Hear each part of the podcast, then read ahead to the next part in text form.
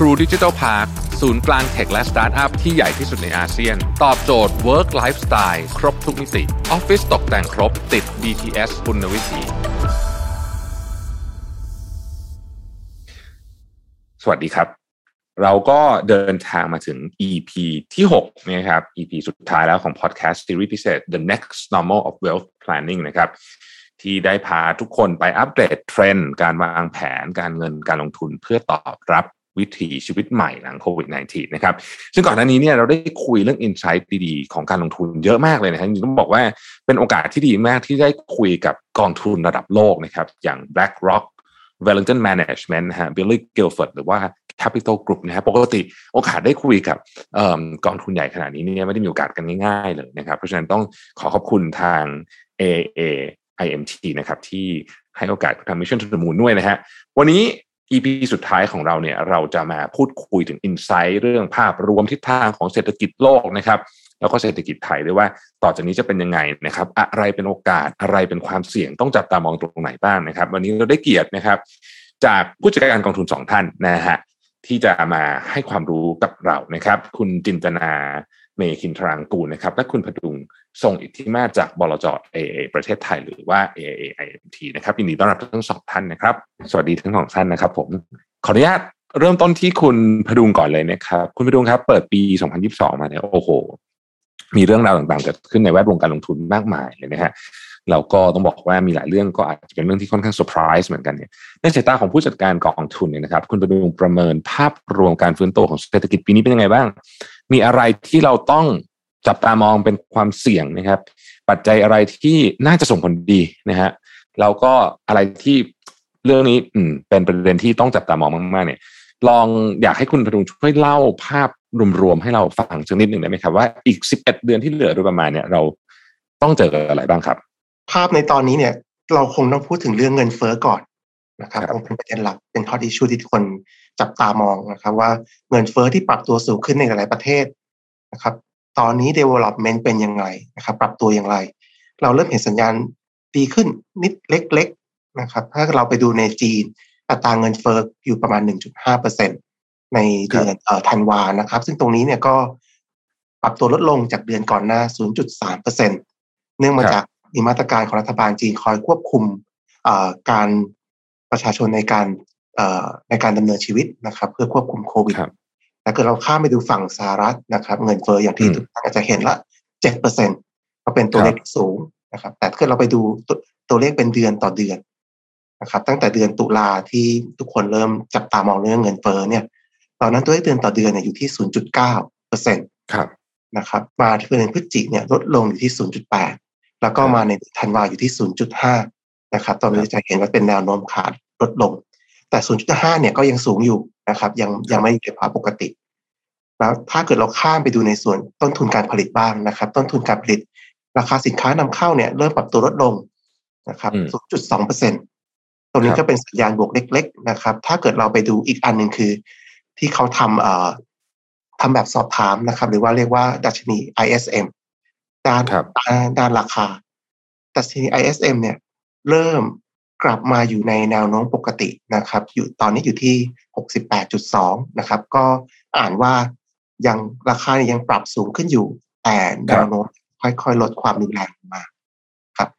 ถ้าเกิดตอนนี้เราซูมเอาไปดูภาพที่ใหญ่ขึ้นนะครับว่าไปดูพลวัตหรือว่าแนวโน้มเศรษฐกิจในระยะถัดไปแนวโน้มเศรษฐกิจที่เราเห็นเนี่ยก็คือว่าแต่ก่อนพอเราเกิดโควิดปุ๊บก็จะมีหลุมทางเศรษฐกิจอันนี้เออหลุมเฉยๆไม่ใช่หลุมดำนะครับตอนนี้เนี่ยหลุมเนี่ยได้ถูกกลบไปจำนวนมากละดังนั้นหมายถึงว่าแรงเร่งหรือว่าแรงส่งที่เกิดจากการรีสต็อกกิ้งหรือว่าการปรับเพิ่มสินค้าคงคลังเนี่ยมันจะปรับตัวลดลงครับก็จะทำให้ในอนาคตการดำเนินนโยบายการเงินการคลังจากภาครัฐเนี่ยมีความจำเป็นน้อยลงตรงนี้เรียกว่าเป็นวัฏจักรเศรษฐกิจที่กำลังจะเคลื่อนไปปรับจากช่วงเศรษฐกิจฟื้นตัวเป็นช่วงเศรษฐกิจชะลอตัวนะครับเติบโตได้ดีดีกว่าค่าเฉลี่ยแต่เริ่มชะลอตัวแนวโน้มเงินเฟ้อคงคล้ายๆกันว่าตอนนี้ยังสูงอยู่แต่น่าจะมีแนวโน้มปรับตัวลดลงแต่สิ่งที่น่าจับตามองคือว่าเงินเฟ้อที่มันสูงมาประมาณเกือบๆปีเนี่ยครับสิ่งที่สำคัญก็คือว่าเริ่มทำให้ประชาชนทุกคนคิดว่า พวกนี้ราคาสินค้าจะปรับขึ้นวันนี้ฉันควรจะซื้ออะไรก่อนหน้านี้ก่อนก่อนหรือเปล่าหรือว่าที่เรียกว่าการคาดการณ์อัตราเงินเฟ้อซึ่งเป็นสิ่งที่ธนาคารกลางเนี่ยค่อนข้างกังวลนะครับแล้วก็อยากจะเข้ามาควบคุมวิธีการของเขาคือการปรับเพิ่มอัตราดอกเบี้ยถ้าเกิดเราดูภาพต่างๆเหล่านี้เนี่ยจะเห็นว่ามีตัวแปรปัจจัยเยอะแยะมากมายถ้าเกิดเราจะยำรวมกันเพื่อให้ง่ายขึ้นนะครับเราก็สามารถไปดูที่เรียกว่าอัตราเงินเฟ้ออัตราดอกเบี้ยที่แท้จริงหรือว่าอัตราดอกเบี้ยที่หักเงินเฟ้อครับถ้าเกิดเรากลับไปดูปีที่แล้วเนี่ยช่วงหลังสงกรานต์มานะครับอัตราดอกเบี้ยในตลาดค่อนข้างทรงตัวแต่ในขณะที่อัตราเงินเฟ้อปรับตัวสูงขึ้นหมายถึงดอกเบี้ยที่แท้จริงปรับตัวลดลงตัวนี้ก็หนุนให้สินทรัพย์หรือว่าราคาหุ้นปรับตัวดีขึ้นนะครับก็เกือบทุกสินทรัพย์เนี่ย เอ่อ เรียกว่าปีที่แล้วเป็นปีที่ดีมากๆในการลงทุนแต่พอมาช่วงตั้งแต่เดือนตุลานะครับจะเห็นได้ว่าตอนนี้เนี่ยธนาคารกลางหลายประเทศนะครับกลับมาเร่งการปรับเพิ่มอัตราดอกเบี้ยเพื่อเข้าไปควบคุมอัตราเงินเฟ้อตรงนี้ทำให้อัตราดอกเบี้ยที่แท้จริงในตลาดเนี่ยทยอยปรับตัวสูงขึ้นดอกเบี้ยที่แท้จริงปรับตัวสูงขึ้นเนี่ยนำมาสองอย่างนะครับอันแรกเนี่ยความผันผวนในตลาดที่เราจะเห็นในอนาคตเนี่ยจะปรับตัวสูงขึ้นอีกด้านหนึ่งก็เป็นสิ่งที่หลีกเลี่ยงไม่ได้นะครับอัตราดอกเบี้ยหรือว่าอัตราผลตอบแทนที่เราคาดหวังได้เนี่ยกลับปรับตัวลดลงครับครับอันนี้ก็จะเป็นสิ่งที่เกิดขึ้นว่าผันผวนขึ้น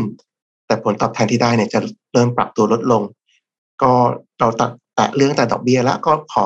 ค่าไปในส่วนของตราสารหนี้ด้วยนะครับก็อย่างตอนนี้ตลาดตราสารหนี้เนี่ยการปรับตัวก็เป็นไปค่อนข้างมากละในตลาดก็โดยเฉพาะในฝั่งสหรัฐนะครับก็ก็คิดแล้วว่าเฟดเนี่ยน่าจะขึ้นดอกเบี้ย สามถึงสี่ ครั้งแน่ๆในปีนี้นะครับตลาดรับรู้ไปละครับในอีกด้านหนึ่งที่ตลาดยังไม่ได้รับรู้มากก็คือเรื่องของด้านเครดิตหรือว่าส่วนต่างอัตราดอกเบี้ยระหว่างหุ้นกู้กับพันธบัตรนะครับพอเศรษฐกิจเนี่ยมีแนวโน้มชะลอตัวลงส่วนต่างตรงนี้เนี่ยหรือว่าส่วนชดเชยเนี่ยก็จะปรับตัวสูงขึ้นถ้าเราภาพสองอย่างมารวมกันดอกเบี้ยเพิ่มขึ้นส่วนส่วนชดเชยเครดิตเพิ่มขึ้นภาพการลงทุนในปีนี้คงสำหรับตราสารนี้คงไม่ได้สดใสมากครับก็คงเป็นลักษณะว่าคงต้องเน้นพอร์ตในเชิงรับมากขึ้นครับแต่ยังคงควรจะทยอยทยอยลงทุนอยู่นะครับแล้วก็ปัจจัยที่ต้องจับตามองคงเป็นเรื่องของการถอนสภาพคล่องออกจากตลาดปีนี้เนี่ยคงยังไม่ได้มีผลมากเท่าไหร่เพราะว่า อี ซี บี นะครับยังคงจะอัดฉีดสภาพคล่องมันในตลาดแต่ปีหน้าเนี่ยคงต้องจับตามองปัจจัยนี้อย่างอย่างสำคัญนะครับว่าจะเป็นตัวกำหนดทิศทางการลงทุนในอนาคตครับคุณคุณไปดูครับผมถามนิดหนึ่งเรื่องของอัตราดอกเบี้ยซึ่งหลายคนก็กังวลนะเพราะว่าในช่วงของโควิดที่ผ่านมาเนี่ยนะฮะทั้งภาครัฐทั้งภาคเอกชนเองเนี่ยก็ต้องบอกว่าก่อนนี้เพิ่มค่อนข้างเยอะแต่ว่าก่อนหน้านี้ลดดอกเบี้ยค่อนข้างต่ำใช่ไหมฮะที่ถ้าเกิดอัตราดอกเบี้ยมันขึ้นเร็วเนี่ยมันจะส่งผลกระทบต่อเสถียรภาพทั้งของรัฐบาลหลายประเทศรวมถึงภาคเอกชนด้วยไหมครับครับคือตอนนี้อัตราดอกเบี้ยต้องแบ่งเป็นสองช่วงนะครับอัตราดอกเบี้ยระยะสั้นถึงระยะกลางกับอัตราดอกเบี้ยระยะยาวนะครับครับระยะสั้นระยะกลางเนี่ยหลักๆก็จะเป็นเรื่องของการปรับอัตราดอกเบี้ยของธนาคารกลางนะครับครับตรงนี้เป็นสิ่งที่ธนาคารกลางควบคุมได้ครับดังนั้นหมายถึงว่าระยะสั้นระยะกลางเนี่ยธนาคารกลางเนี่ยมีเครื่องมือพอสมควรแต่พอเป็นอัตราดอกเบี้ยระยะยาวอันนี้ขึ้นอยู่กับอ่าขึ้นอยู่กับสิ่งที่สำคัญคือว่าธนาคารกลางเนี่ยจะสามารถควบคุมเรื่องอัตราเงินเฟ้อได้หรือเปล่านะครับซึ่งตอนนี้ทุกคนก็ยังเชื่อว่าในนักลงทุนในตลาดตราสารหนี้เชื่อว่ารัฐบาลกลางเนี่ยยังสามารถควบคุมอัตราเงินเฟ้อได้ถ้าเป็นภาพนี้นะครับผลกระทบต่อเอ่อภาคเอกชนหรือว่าภาครัฐเนี่ยก็ยังไม่มากเท่าไหร่แต่ถ้าเริ่มมีสัญญาณว่าปรับอัตราดอกเบี้ยเพิ่มขึ้นละแต่เงินเฟ้อควบคุมไม่ได้ตรงนี้ก็จะเป็นปัจจัยหลักเลยว่าความเสี่ยงเรื่องของเครดิตก็จะเริ่มกลับมาเรื่องสภาพคล่องก็จะเริ่มเป็น hot issue หรือว่าเป็นสิ่งที่คนต้องจับตามองครับแต่เกิดในระยะหกเดือนข้างหน้าเนี่ยก็ยังคิดว่าตลาดเชื่อว่าทุกอย่างยังควบคุมได้ครับกลางปีเนี่ยคงเป็นจุดสำคัญครับครับผมคุณไปดูครับขอถามสักอีกสักนิดนึงครับในแง่มุมของตลาดโลกเองนักลงทุนโดยเฉพาะนักลงทุนสถาบันเองเนี่ยเขามองเรื่องโควิดถึงวันนี้เนี่ยต่อไปข้างหน้าเนี่ย เรื่องโควิดคนกังวลเยอะไหมครับหรือว่าตอนนี้เริ่มคลายความกังวลกันไปบ้างแล้วอ่าครับก็เรียกว่าอย่างคนเราอย่างมนุษย์นะครับก็เป็นสิ่งมีชีวิตที่ปรับตัวได้ดีนะครับการปรับตัวเราทำได้ดีมากสำหรับโควิดรัฐบาลเริ่มรู้แล้วว่าอ๋อถ้าเกิดโควิดถ้าเกิดมีการติดเชื้อจำนวนมากเนี่ยการที่เราหยุดสักนิดหนึ่งนะครับก็จะทำให้ตัวเลขโควิดลดลงและสามารถกลับไปดำเนินชีวิตต่อได้เหมือนปกตินะครับแต่นั้นในอนาคตก็คงเป็นลักษณะว่าเปิดเปิดปิดปิดครับแต่คงไม่ได้ถึงกับขั้นว่าต้องไปหยุดทุกอย่างนะครับหยุด สองถึงสาม เดือนเพื่อที่จะจัดการกับโควิดให้เสร็จสิ้นไปนะครับดังนั้นถ้าเป็นภาพนี้ผลกระทบในด้านของการลงทุนด้านของเศรษฐกิจเนี่ยก็จะไม่มากแต่จะเรียกว่าวงล้อเศรษฐกิจเนี่ยมันก็จะมีการสะดุดบ้างนะครับหรือว่าการยืดเยื้อกว่าหรือว่าการฟื้นตัวจะยืดทอดระยะเวลายาวนานกว่าที่ที่เราเคยเห็นนะครับแต่คิดว่าทุกอย่างเนี่ยยังคงยังคงไปยังคงยังคงดำเนินไปได้ครับอืมครับผมผมจากที่คุณพดุงเล่าให้เราฟังมามีหลายแฟกเตอร์มากเลยนะครับเรื่องของความไม่แน่นอนต่างๆเรื่องดอกเบี้ยเรื่องเงินเฟ้อนะครับซึ่งแน่นอนก็ต้องส่งผลกระทบต่อเศรษฐกิจไทยและเศรษฐกิจโลกนี่นะฮะอยากให้คุณจินตนาช่วยอธิบายเพิ่มเติมนิดหนึ่งได้ไหมครับว่าผลกระทบที่มีต่อเศรษฐกิจโลกกับเศรษฐกิจไทยทั้งในเชิงบวกและเชิงลบเป็นยังไงบ้างนั้นในเดียวกันในขณะเดียวกันเนี่ยประเทศไทยมีปัจจัยเฉพาะตัวไหมฮะที่มันจะไปส่งผลทั้งโอกาสแล้วก็ความเสี่ยงต่อการฟื้นตัวทางเศรษฐกิจครับผมค่ะก็อย่างที่คุณพดุงได้เกริ่นไปเมื่อสักครู่นะคะว่าจริงๆแล้วเนี่ยในปีนี้เนี่ยมันจะเราจะเห็นความผันผวนเพิ่มมากขึ้นนะคะตามที่เทรนด์ของดอกเบี้ยเนี่ยมีแนวโน้มที่เป็นทิศทางขาขึ้นนะคะแต่ว่าจริงๆแล้วเนี่ยเศรษฐกิจเนี่ยมันก็ยังมีการฟื้นตัวนะคะอย่างต่อเนื่องแต่ในภาพของทางเศรษฐกิจที่เป็นฝั่งประเทศที่เป็นประเทศพัฒนาแล้วเนี่ยเขาเนี่ยจะเติบโตได้ดีกว่าเราในปีที่แล้วคือปีสองพันห้าร้อยหกสิบสี่นะคะเนื่องจากว่ามาตรการที่เขาใช้ต่างๆเนี่ยคือเขาอัดฉีดยาค่อนข้างแรงนะคะก็ทำให้เศรษฐกิจเขาเนี่ยฟื้นตัวได้ดีนะคะเอ่อเราจึงเห็นภาพของการที่ปีนี้เนี่ยเขาต้องผ่อนละต้องผ่อนเบรกละคือแบบไม่สามารถที่จะใช้เกียร์ห้าได้ละต้องต้องถอนคันเร่งออกมานะคะเพื่อดึงให้ดึงความร้อนแรงเนี่ยมันลงมานะคะในขณะที่ประเทศที่กำลังพัฒนานะคะการได้รับวัคซีนเนี่ยมันช้ากว่าเพราะฉะนั้นเนี่ยการที่ประเทศต่างๆเนี่ยเริ่มกลับมาดำเนินเศรษฐกิจเนี่ยมันก็จะใช้เวลาที่ทอดยาวออกมากกว่านะคะงั้นเราก็จะเห็นว่าในปีสองพันห้าร้อยหกสิบห้าเนี่ยเมื่อประเทศพัฒนาแล้วเนี่ยเขาผ่อนคันเร่งแต่ประเทศกำลังพัฒนาเนี่ยเรากำลังจะเริ่มเหยียบคันเร่งแล้วก็คือว่าเมื่อเมื่อเราได้รับวัคซีนกันเออแบบค่อนข้างจะทั่วถึงแล้ว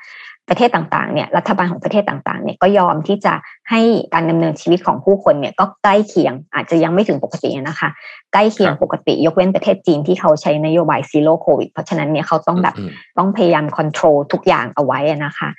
ครับในเอ่อรวมถึงประเทศไทยเราเองเนี่ยเราก็จะเห็นว่าเมื่อเราเริ่มกลับมาดำเนินชีวิตได้เป็นปกติมากขึ้นเนี่ยเศรษฐกิจเนี่ยก็จะเริ่มฟื้นตัวค่อยๆฟื้นตัวนะคะแล้วก็เม็ดเงินที่ทางฝั่งของประเทศพัฒนาแล้วเนี่ยเขาค่อยๆลดลงใช่ไหมคะแต่ในฝั่งประเทศกำลังพัฒนาเนี่ยเราก็เชื่อว่าเม็ดเงินที่รัฐบาลต่างๆเนี่ยยังใช้ในการกระตุ้นเศรษฐกิจเนี่ยก็ยังต้องใช้อยู่นะคะเพราะฉะนั้นมันก็จะมีความต่างกันในระหว่างสองซีกโลกนะคะสำหรับเศรษฐกิจไทยเนี่ย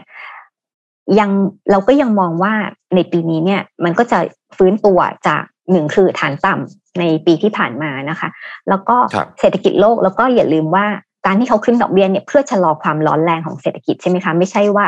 ไม่ใช่ว่ามันมีปัญหาอะไรนะคะเมื่อเมื่อเศรษฐกิจโลกเนี่ยยังมีการฟื้นตัวได้อย่างค่อนข้างดีประเทศไทยเองเนี่ยซึ่งเป็นผู้ผลิตเพื่อที่จะส่งออกสินค้านะคะเราก็จะได้รับผลดีในเรื่องของตัวการผลิตเพื่อส่งออกเพราะฉะนั้นเราก็จะเห็นว่าแม้ว่าในปีที่แล้วเนี่ยประเทศไทยอาจจะมีปัญหาบ้างเศรษฐกิจเนี่ยเติบโตอยู่ระดับ จี ดี พี เนี่ยแค่เพียง หนึ่งเปอร์เซ็นต์ แต่ใน หนึ่งเปอร์เซ็นต์ นั้นนะถ้าเรามาแยกดูเนี่ยจะเห็นว่าภาคการผลิตเนี่ยยังทำได้ดีนะคะภาคการส่งออกเนี่ยปีที่แล้วเนี่ยสิบเอ็ดเดือนเนี่ยอัตราการเติบโตแบบสองดิจิตนะคะประมาณสัก สิบแปดเปอร์เซ็นต์ นะคะในช่วงสิบเอ็ดเดือนแล้วก็คาดว่าปีนี้เนี่ยภาคส่งออกเนี่ยก็ยังน่าจะทำตัวเลขได้ดีต่อเนื่องตามดีมานด์ความต้องการของตลาดโลกนะคะแต่ปัญหาหรือว่าประเด็นที่ทำให้ประเทศไทยเนี่ยยังฟื้นตัวได้ค่อนข้างช้าในปีที่ผ่านมานะคะก็คือเรื่องของภาคบริการซึ่งทุกคนก็ทราบกันนะคะว่ามันเป็นสัดส่วนที่ใหญ่มากในประเทศไทยนะคะและทุกคนก็มองว่าเมื่อ การดำเนินเศรษฐกิจการเปิดประเทศเนี่ยมันเริ่มมีมากขึ้นประเทศไทยคือถามว่าประเทศไหนที่จะเป็นประเทศที่ได้รับผลดีจากการเปิดประเทศหรือว่าจากเรื่องของการคอนโทรลมาอันดับต้นๆเลยของความน่าสนใจในการลงทุนหรือว่าการฟื้นตัวของเศรษฐกิจเนี่ยคือประเทศไทยเนี่ยอยู่อันดับต้นๆเลยงั้นก็เป็นที่ชัดเจนแล้วว่าปีปีนี้เราเห็นภาพการเติบโตของเศรษฐกิจแน่นอนจากการดำเนินการทางเศรษฐกิจเนี่ยมันมันทำได้อย่างเป็นปกติมากยิ่งขึ้นนะคะในในในในส่วนของภาคการผลิตเรารู้แล้วว่าดีภาคบริการเราก็มองเห็นแล้วว่าเริ่มเห็นสัญญาณของการฟื้นตัวละทีนี้ในปีนี้นะคะเราอาจจะยังไม่ได้คาดหวังนะคะว่ามันจะการเอ่อท่องเที่ยวหรือว่าภาคการบริการเนี่ยมันจะฟื้นตัวกลับไปได้เอ่อระดับ pre covid เพราะว่ายังต้องใช้เวลาในการที่ประเทศต่างๆเนี่ยจะแบบมีการคอนโทรลกันอย่างดีแล้วก็เอ่อทำให้สามารถที่จะประกาศออกมาเป็นแบบ endemic ได้ได้อย่างทั่วถึงนะคะแต่นั่นก็เป็นสัญญาณการฟื้นตัวที่ดีซึ่งตอนนี้เราก็เริ่มเห็นแล้วว่าทางประเทศไทยเองเนี่ยที่เริ่มใช้มาตรการเริ่มตั้งแต่ภูเก็ตแซนด์บ็อกซ์ใช่ไหมคะตั้งแต่เอ่อหนึ่งตุลาคมปีที่แล้วตามมาด้วย Test and Go ซึ่งเอ่อตอนแรกก็ทำท่าจะดีนะคะหนึ่งพฤศจิกายนใช่มั้ยคะปรากฏว่าเจอโอไมครอนขึ้นไปก็เลยต้องระงับ Test and Go แต่ก็เริ่มเห็นความชัดเจนของโอไมครอนเพิ่มมากขึ้นว่าเชื้อเนี่ยอาจจะแพร่ระบาดได้เร็วแต่ว่าความรุนแรงหรือว่าความต้องการเตียงสำหรับผู้ป่วยแบบวิกฤตเนี่ยไม่ไม่ไม่ได้มากนักเนี่ยก็ทำให้ทางกระทรวงสาธารณสุขอะค่ะก็อยู่ในช่วงของการเตรียมความพร้อมที่จะประกาศว่าประเทศไทยเนี่ยจะเข้าสู่ endemic นะคะตามข่าวที่ที่เราเห็นนะคะว่ากระทรวงสาธารณสุขเนี่ยคาดว่าจะสามารถประกาศให้ประเทศไทยเนี่ยเข้าสู่ภาวะ endemic ได้ภายในปีสองพันห้าร้อยหกสิบห้านี้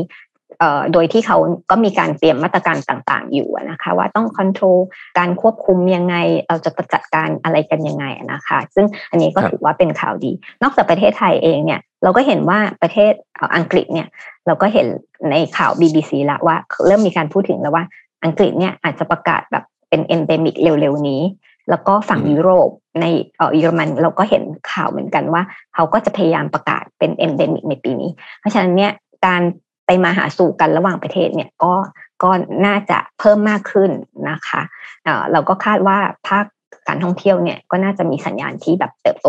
ได้อย่างชัดเจนในช่วงปลายปลายปีของปีนี้นะคะนั่นก็เป็นข่าวดีของประเทศไทยอะค่ะอืมคุณจินตนาครับในกรณีที่เรียกว่าเป็นไปได้สมมติว่าทุกอย่างมันเป็นภาพที่ดูดีเริ่มมีการประกาศว่าโอเคเป็นโรคระบาดประจำถิ่นนะลดความรุนแรงลงคนเริ่มเดินทางได้เนี่ยที่ดีประเทศไทยปีนี้เนี่ยเรามองว่าเรามีโอกาสไปได้ถึงบวกสักกี่เปอร์เซ็นต์นะคุณจินตนาค่ะเท่าที่หลายๆสำนักนะคะทางภาครัฐแล้วก็พวกสำนักวิจัยต่างๆเนี่ยก็มองว่าประเทศไทยปีนี้เนี่ยก็น่าจะเติบโตได้อยู่ในระดับประมาณ สามเปอร์เซ็นต์ กลางๆถึงประมาณสัก สี่เปอร์เซ็นต์ นะคะเมื่อเทียบกับปีที่แล้วที่ หนึ่งเปอร์เซ็นต์ ก็ถือว่าเราก็อยู่ในอัตราการเติบโตที่มีแนวโน้มเพิ่มขึ้นนะคะถึงแม้ว่าตัวเลขอาจจะแบบดูไม่ได้สูงมากแต่ว่ามันก็เป็นตัวเลขที่เพิ่มขึ้นอย่างชัดเจนนะคะทั้งหมดเมื่อกี้ที่เล่ามาทั้งเศรษฐกิจโลกความผันผวนต่างๆนานาเนี่ยนะครับคุณจินนาคิดว่าตลาดหุ้นไทยเนี่ยจะเป็นยังไงบ้างตรงไหนเป็นโอกาสนะครับตรงไหนเป็นความเสี่ยงครับผมเชิญครับผมค่ะสำหรับในตลาดหุ้นไทยนะคะก็เราจะเห็นว่า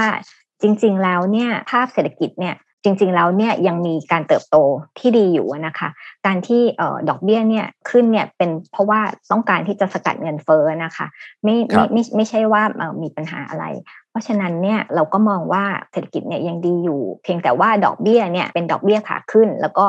ทำให้ความผันผวนเนี่ยเอ่อมันมีมากขึ้นนะคะอย่างที่เราเห็นได้ตั้งแต่ต้นปีมาเนี่ยเปิดปีมาเนี่ยเราก็เห็นตลาดหุ้นเนี่ยมันมีความผันผวน เอ่อ เหมือนนั่งรถไฟเหาะตีลังกากันเลยตั้งแต่ต้นปีนะคะโดยเฉพาะหุ้นในอเมริกานะคะที่มีองค์ประกอบของหุ้นที่เป็นหุ้นเทคหรือว่าหุ้นโกรทเนี่ยอยู่เป็นจำนวนมากนะคะการที่สาเหตุของการที่หุ้นโกรทเนี่ยมีความผันผวนมากแล้วก็ถูกเทขายออกมาเป็นจำนวนมากเนี่ยก็เนื่องมาจากเรื่องของ valuation นะคะ valuation ของหุ้นโกรทเมื่อภาวะดอกเบี้ยที่เป็นดอกเบี้ยขาขึ้นเนี่ยจะทำให้นักลงทุนเนี่ย เมื่อคำนวณมูลค่าที่เหมาะสมหรือมูลค่าที่ควรจะเป็นของราคาหุ้นเนี่ยก็จะลดลงสืบเนื่องมาจากว่าตัวเอ่อ discount rate ที่เราจะเอาไปคำนวณเนี่ยมันเพิ่มขึ้นใช่ไหมคะตัวหารเพิ่มขึ้นแล้วก็หุ้นโกลด์เนี่ยมันจะมีเรื่องของ cash flow เนี่ยที่ค่อนข้างยาวนะคะเมื่อเวลาเนี่ยก็ยาวด้วยแล้วก็ตัวหารเนี่ยก็เพิ่มขึ้นด้วยเพราะฉะนั้นเนี่ย valuation เนี่ยมันก็เลยจะลดลงนะคะก็เลยเป็นสาเหตุของการที่หุ้นโกลด์เนี่ยถูกเทขายออกมาค่อนข้างมากส่วนหุ้นไทยเนี่ยองค์ประกอบของหุ้นไทยเนี่ยจะอยู่ในสัดส่วนของหุ้นที่ค่อนข้างจะเรียกว่าเป็น value อ่ะค่อนข้างมากนะคะเรามีหุ้น energy นะคะอยู่ในเอ่อ เซ็ต ห้าสิบ เนี่ยเป็นสัดส่วนถึงประมาณ สามสิบเปอร์เซ็นต์ นะคะแล้วก็ถ้าคิดอยู่ในตัว เซ็ต นะคะก็จะอยู่ที่ประมาณ ยี่สิบเปอร์เซ็นต์หุ้นเซกเตอร์ใหญ่อีกอันนึงคือหุ้นแบงค์ที่เป็นหุ้น value เหมือนกันนะคะ valuation เนี่ยก็มีสัดส่วนประมาณ สิบสองเปอร์เซ็นต์ ใน เซ็ต ห้าสิบแล้วก็ประมาณ เก้าจุดห้าเปอร์เซ็นต์ ในตัว เซ็ต ซึ่งถ้าเราดูเนี่ยแค่สองเซกเตอร์เนี่ยมันก็เกือบครึ่งแล้วนะคะในในในตัว เซ็ต ห้าสิบซึ่งอันนี้เนี่ยก็จะทำให้ความผันผวนของตลาดหุ้นไทยเนี่ยเมื่อเปรียบเทียบกับเอ่อในตลาดหุ้นที่เป็นพวก developed market หรือว่าหุ้นที่มี exposure ในหุ้นโกลด์เยอะๆเนี่ยความผันผวนของเอ่อหุ้นไทยเนี่ยก็จะน้อยกว่านะคะนั่นก็เอ่อถือว่าเป็นจุดที่มองว่าตลาดหุ้นไทยเนี่ยก็น่าจะได้รับผลดีจากการที่มีฟันโฟลเนี่ยโรเทตจากเอ่อหรือว่าโยกย้ายเม็ดเงินของการทำ asset allocation เนี่ยมีการโยกย้ายออกจากหุ้นที่เป็นเอ่อหุ้น growth มาสู่หุ้นที่เป็นเอ่อ value มากขึ้นนะคะหุ้นไทยเนี่ยก็จะเอ่อได้รับผลดีคือเราก็เห็นนะคะว่าตั้งแต่ต้นปีเปิดต้นปีมาเนี่ยเม็ดเงินเนี่ยไหลเข้ามาเอ่อจากฝั่ง foreign investor เนี่ยเราก็จะเห็นว่าเม็ดเงินเนี่ยปีนี้ยอดซื้อขายสุทธิเนี่ยเป็นยอดซื้อถ้าเปรียบเทียบกับเอ่อในช่วงหลายปีที่ผ่านมานะคะในช่วงห้าปีที่ผ่านมาเนี่ยเม็ดเงินที่นักลงทุนต่างชาติเนี่ย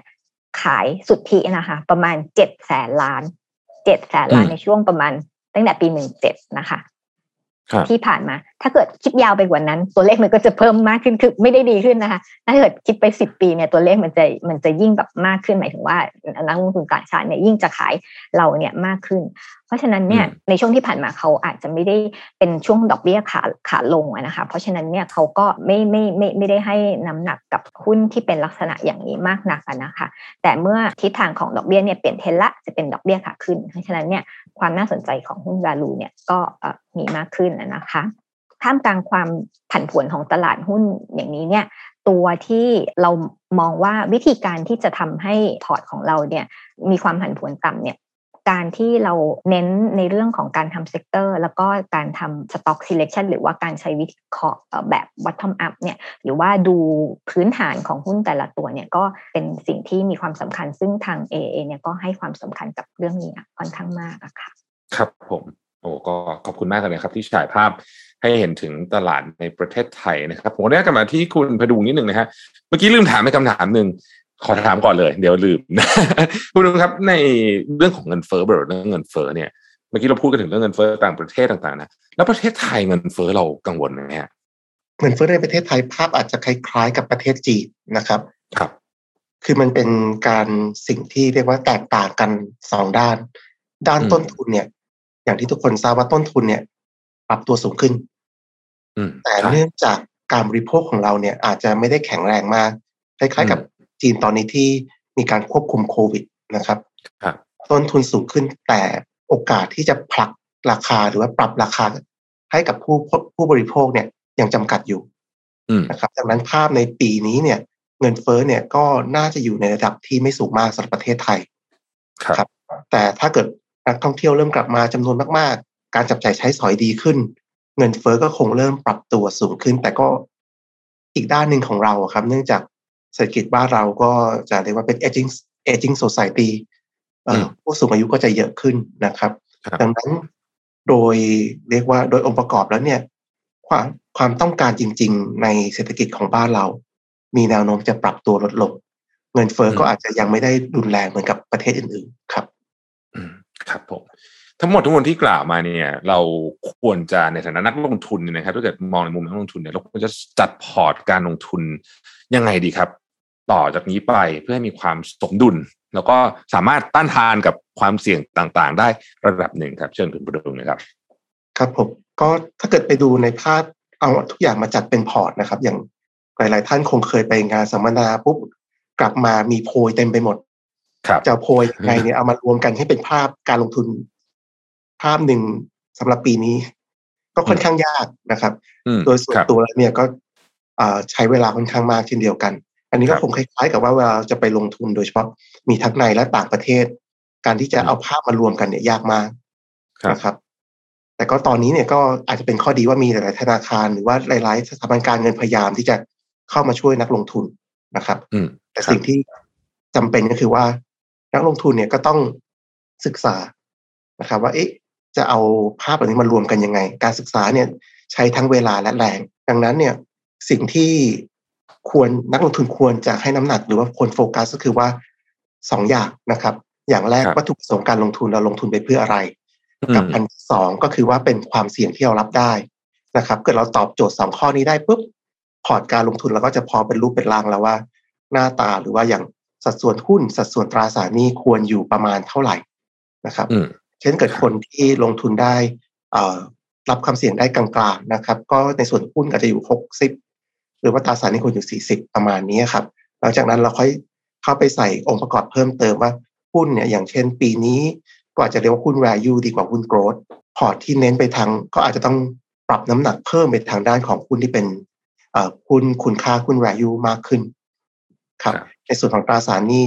ก็อย่างทิศทางก็ยังเป็นการปรับตัวอยู่นะครับก็การลงทุนในตราสารหนี้ก็อาจจะเรียกว่าควรจะลดน้ำหนักนะครับอาจจะสมมติว่าเราตั้งไว้สี่สิบก็ลงทุนอาจจะอยู่ประมาณสัก สามสิบห้าถึงสามสิบเจ็ดเปอร์เซ็นต์ นะครับแต่สิ่งที่ยากก็คือว่าพอร์ตนี้อาจจะเหมาะกับหกเดือนข้างหน้าแต่หกเดือนถัดไปทำยังไงตรงนี้ก็คงต้องเป็นก็คงต้องเข้าไปศึกษาและคงต้องค่อยๆทยอยปรับพอร์ตการลงทุนให้เหมาะสมนะครับก็อย่างของ เอ เอ เราก็ใช้เวลากับตรงนี้แล้วก็ใช้เอ่อใช้สตาฟหรือว่าใช้เอ่อบุคลากรที่เข้าไปช่วยการทำงานหรือว่าการบริหารพอร์ตจำนวนมากนะครับก็อย่างของเราก็มีเอ่อผู้เชี่ยวชาญอยู่สิบแปดประเทศนะครับในครับก็เราก็คุยกันนะครับเป็นประจำทุกสัปดาห์เดือนเพื่อจะรู้ว่าตอนนี้ตลาดปรับตัวอย่างไรแล้วก็เอาข้อมูลต่างๆเนี่ยเอามายำรวมกันแล้วก็รวมการใช้แบบจำลองนะครับด้านของทางด้านของเศรษฐกิจนะครับซึ่งตรงนี้คล้ายๆกับเป็นด้านทฤษฎีนะครับแล้วก็อีกด้านคือด้านปฏิบัติคือการเอา data analysis เข้ามาประกอบเพื่อให้รู้ว่าทฤษฎีที่เราคิดกับสิ่งที่เกิดขึ้นเนี่ยมันยังสอดคล้องไปในทางเดียวกันอยู่แล้วก็ปรับพอร์ตการลงทุนให้เหมาะสมครับก็จะเรียกว่าค่อนข้างยากเลยทีเดียวครับครับคุณคุณมาดูในฐานะที่อยู่ในแวดวงนี้เนี่ยอะไรคือคือเรียกว่าเป็น key success factor สำคัญเลยของทีมการลงทุนในลักษณะแบบ เอ เอ Group Investment เนี่ยที่เป็นเรื่องที่ทำให้เราประสบความสำเร็จอะไรเป็นเรื่องสำคัญที่ที่ต้องที่ต้องทำอยู่เป็นประจำถ้าเกิดจุดหลักๆอันแรกก็คือว่าวินัยการลงทุนนะครับอันนี้สำคัญที่สุดว่าถ้าเกิดเราตั้งอย่างเช่นในตาที่ที่เรียนคุณลวิทย์นะครับว่าสำคัญคือเป้าหมายกับความเสี่ยงแล้วก็วินัยที่จะดำเนินตามเป้าหมายและความเสี่ยงนะครับฟังดูแล้วพอเห็นภาพเลยว่าการลงทุนทั่วโลกเนี่ยนะฮะแบบนี้เนี่ยแบบที่ เอ เอ ทำเนี่ยใช้ทั้งเวลาทรัพยากรเยอะมากเลยนะฮะแล้วก็มีความซับซ้อนยุ่งยากฟังแล้วก็รู้สึกว่าโอ้โหมันมีอะไรที่ต้องทำต้องคิดมีกระบวนการมากมายเลยแบบนี้เนี่ยทางบลจ. เอ เอ ประเทศไทยเนี่ยนะครับเรามีแนวทางในการช่วยลูกค้ายังไงบ้างครับคุณประดุงครับครับผมก็ถ้าเป็นของ เอ เอ อ่ะครับถ้าเกิดเราเราก็มีคอนเซ็ปต์ง่ายๆว่าทำทุกอย่างให้ง่ายขึ้นนะครับดังนั้นสิ่งที่สำคัญคือว่า investment solution หรือว่าคำตอบในการลงทุนอันนี้ก็เป็นธีมหลักเลยครับว่าเราเป็นบลจ.ที่เน้นคำตอบในการลงทุนโดยเฉพาะอย่างยิ่งคำตอบในการลงทุนสำหรับลูกค้า Unit Link ของ เอ เอ นะครับว่าทำยังไงที่จะลดเวลาที่ลูกค้าเราต้องไปเสียเวลานั่งติดตามข่าวนั่งปรับพอร์ตทำอะไรที่เราสามารถบริการตรงนี้ให้ลูกค้าเราได้โดยณวันนี้เนี่ยเราก็ออกเป็น product เรียกว่า mix fund นะครับหรือว่ากองทุนผสมตอนที่เรามีอยู่สามกองโดยที่ mix fund ตอนนี้ยังเป็นกองทุนที่เน้นลงทุนต่างประเทศอยู่นะครับโดยที่การลงทุนเนี่ยก็จะมีในส่วนหุ้นต่างประเทศกับตราสารหนี้ต่างประเทศโดยที่หุ้นต่างประเทศเนี่ยเราก็จะมีหุ้นหลายๆสไตล์หลายๆแบบนะครับมีทั้งหุ้นที่เป็น quality นะครับหรือว่าหุ้นของบริษัทชั้นนำทั่วโลกนะหุ้นในส่วนที่เป็นเน้นการเติบโตแล้วก็ในส่วนที่เป็นหุ้นคุณค่าครับตราสารหนี้ก็ยังตอนนี้ก็ยังยังมุ่งไปอยู่ที่หุ้นกู้ภาคเอกชนในสหรัฐเป็นนะครับโดยที่สามกองนี้ก็ชื่อ เอ ไอ เอ Global Aggressive Allocation อันนี้เหมาะสำหรับคนรับความเสี่ยงได้เยอะนะครับ เอ ไอ เอ Global Moderate Allocation สำหรับผู้ที่รับความเสี่ยงได้ปานกลางแล้วก็ เอ ไอ เอ Global Conservative Allocation สำหรับผู้ลงทุนที่รับความเสี่ยงได้น้อยนะครับดังนั้นผู้ลงทุนถ้าเกิดรู้ว่าวัตถุประสงค์การลงทุนคืออะไรความเสี่ยงอยู่รับได้เท่าไหร่นะครับตอนที่เราก็จัดพอร์ตให้เสร็จละก็สามารถเลือกในสาม choice นี้ของเราได้ครับผมอืมครับโอ้โหก็เออขอบคุณมากนะครับวันนี้อธิบายได้เอ่อละเอียดแล้วก็มีผมคิดว่าเชื่อว่าได้แนวคิดไปต่อยอดสำหรับนักลงทุนทุกท่านนะฮะอาจจะขออนุญาตให้คุณจินตนาปิดท้ายให้เราสักนิดหนึ่งได้ไหมครับว่าเอ่อสำหรับนักลงทุนหน้าใหม่นะฮะที่กำลังจะเข้ามาหรือว่าอยากจะบริหารจัดการเรื่องเงินเนี่ยนะฮะก็ผมว่าถ้าเกิดใครนั่งติดตามพวกทั้งหุ้นทั้งอะไรช่วงปีสองปีนี้ก็คงจะรู้สึกว่าโอ้โหมันมีความลดลดไฟเหาะที่คุณจินตนาว่านะครับแล้วอยากได้คำแนะนำหน่อยฮะสำหรับนักลงทุนหน้าใหม่นะครับที่กำลังจะเข้าบริหารจัดการเงินผ่านทั้งหุ้นทั้งตราสารหนี้ต่างๆเนี่ยคุณจินตนามีข้อแนะนำอย่างไรบ้างครับผมสิ่งแรกที่นักลงทุนต้องมีทุกคนเลยก็คือความรู้นะคะคืออย่างแรกเนี่ยคือต้องหาความรู้ก่อนนะคะทุกๆคนเนี่ยส่วนใหญ่แล้วก็มักจะเริ่มจากลงทุนอะไรใกล้ๆตัวก็คือลงทุนหุ้นในประเทศไปก่อนใช่ไหมคะเพราะว่าอย่างน้อยที่สุดเนี่ยข้อมูลเราสามารถที่จะหาได้ง่ายแล้วก็ความใกล้ชิดกับข้อมูลการวิเคราะห์ให้ถูกต้องเนี่ยมันสามารถทำได้ง่ายแต่ว่าในโลกปัจจุบันเนี่ยที่ความผันผวนเนี่ยมันมีมากแล้วก็โอกาสในการลงทุนเนี่ยมันไม่ได้ถูกจำกัดอยู่แค่ประเทศไทยเท่านั้นใช่ไหมคะโอกาสในการลงทุนเนี่ยมันมีมากมายทั้งตราสารหนี้และทุนในต่างประเทศแล้วก็รวมถึงพวก alternative ต่างๆเพราะฉะนั้นเนี่ยการที่นักลงทุนเนี่ยก็คงจะไม่สามารถที่จะแบบมีความรอบรู้ในทุกๆเรื่องในทุกๆด้านได้อย่างดีฉะนั้นการที่เรามอบโอกาสในการลงทุนอันนี้ให้กับคนที่เขามีความเชี่ยวชาญเนี่ยก็น่าจะเป็นสิ่งหนึ่งที่เอาไว้จัดสรรแอสเซทของเราอะค่ะว่าใครที่เก่งเรื่องไหนก็ให้เขาจัดการไปเหมือนที่ทาง เอ เอ อะค่ะเราก็มีการคัดสรรฟันแมเนเจอร์ที่เขามีความเชี่ยวชาญในแต่ละด้านนะคะให้กับนักลงทุนแล้วเพราะฉะนั้นเนี่ยก็จะสามารถทำให้ asset ของเราหรือว่า portfolio ของเราเนี่ยมีอัตราการเติบโตที่ดีมีผลตอบแทนที่ดีภายใต้ความเสี่ยงที่เหมาะสมมาค่ะก็น่าจะเป็นคำแนะนำสำหรับนักลงทุนทุกๆท่านนะคะครับผมก็โอ้วันนี้ได้ความรู้เยอะเลยนะครับต้องกราบขอบพระคุณทั้งสองท่านมากๆเลยนะครับวันนี้นะครับขอบคุณทั้งคุณจินตนาคุณประดุงนะครับขอบพระคุณมากนะครับเรียกได้ว่าปีสองพันยี่สิบสองเนี่ยนะครับก็เป็นปีที่หลายคนคาดหวังหลายเรื่องนะฮะคาดหวังการเจริญเติบโตทางเศรษฐกิจคาดหวังว่าโควิดจะเบาบางลงไปนะฮะคาดหวังว่าอย่างที่คุณจินตนาว่านะครับก็จะเป็นประกาศได้ว่าเป็นโรคระบาดประจำถิ่นหรือว่า endemic นะฮะถ้าเป็นอย่างนั้นเนี่ยเศรษฐกิจก็น่าจะฟื้นตัวดีขึ้นนะฮะเราคาดหวังว่านักท่องเที่ยวจะกลับมานะครับเอาละเอามีความกังวลเรื่องเงินเฟ้ออยู่พอสมควรนะครับต้องจับตามองกันต่อไปวันนี้ได้